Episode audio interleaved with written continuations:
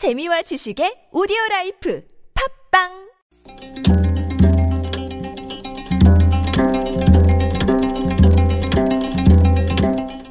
한문학자 장유승의 길에서 만난 고전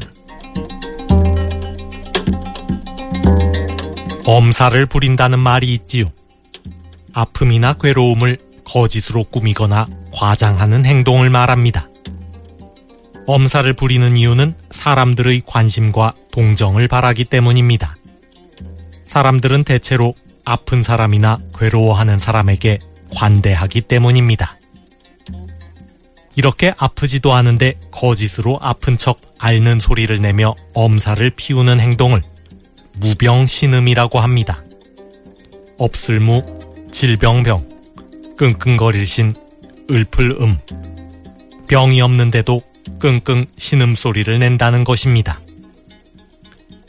중국 명나라 학자 이지의 속분서라는 책에 무병신음 불능공이라는 말이 있습니다.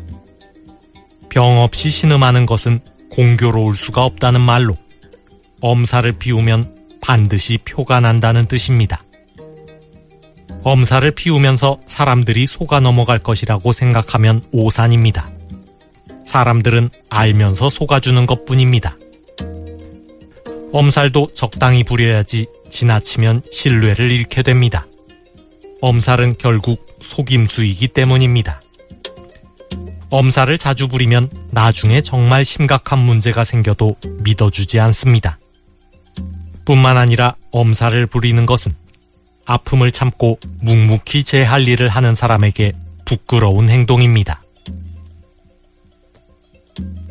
농림축산부 장관이 인사청문회에서 제기된 각종 의혹에 대해 시골 출신의 지방학교를 나온 흑수저라고 무시해서 그런 것이라며 법적 대응을 예고했습니다.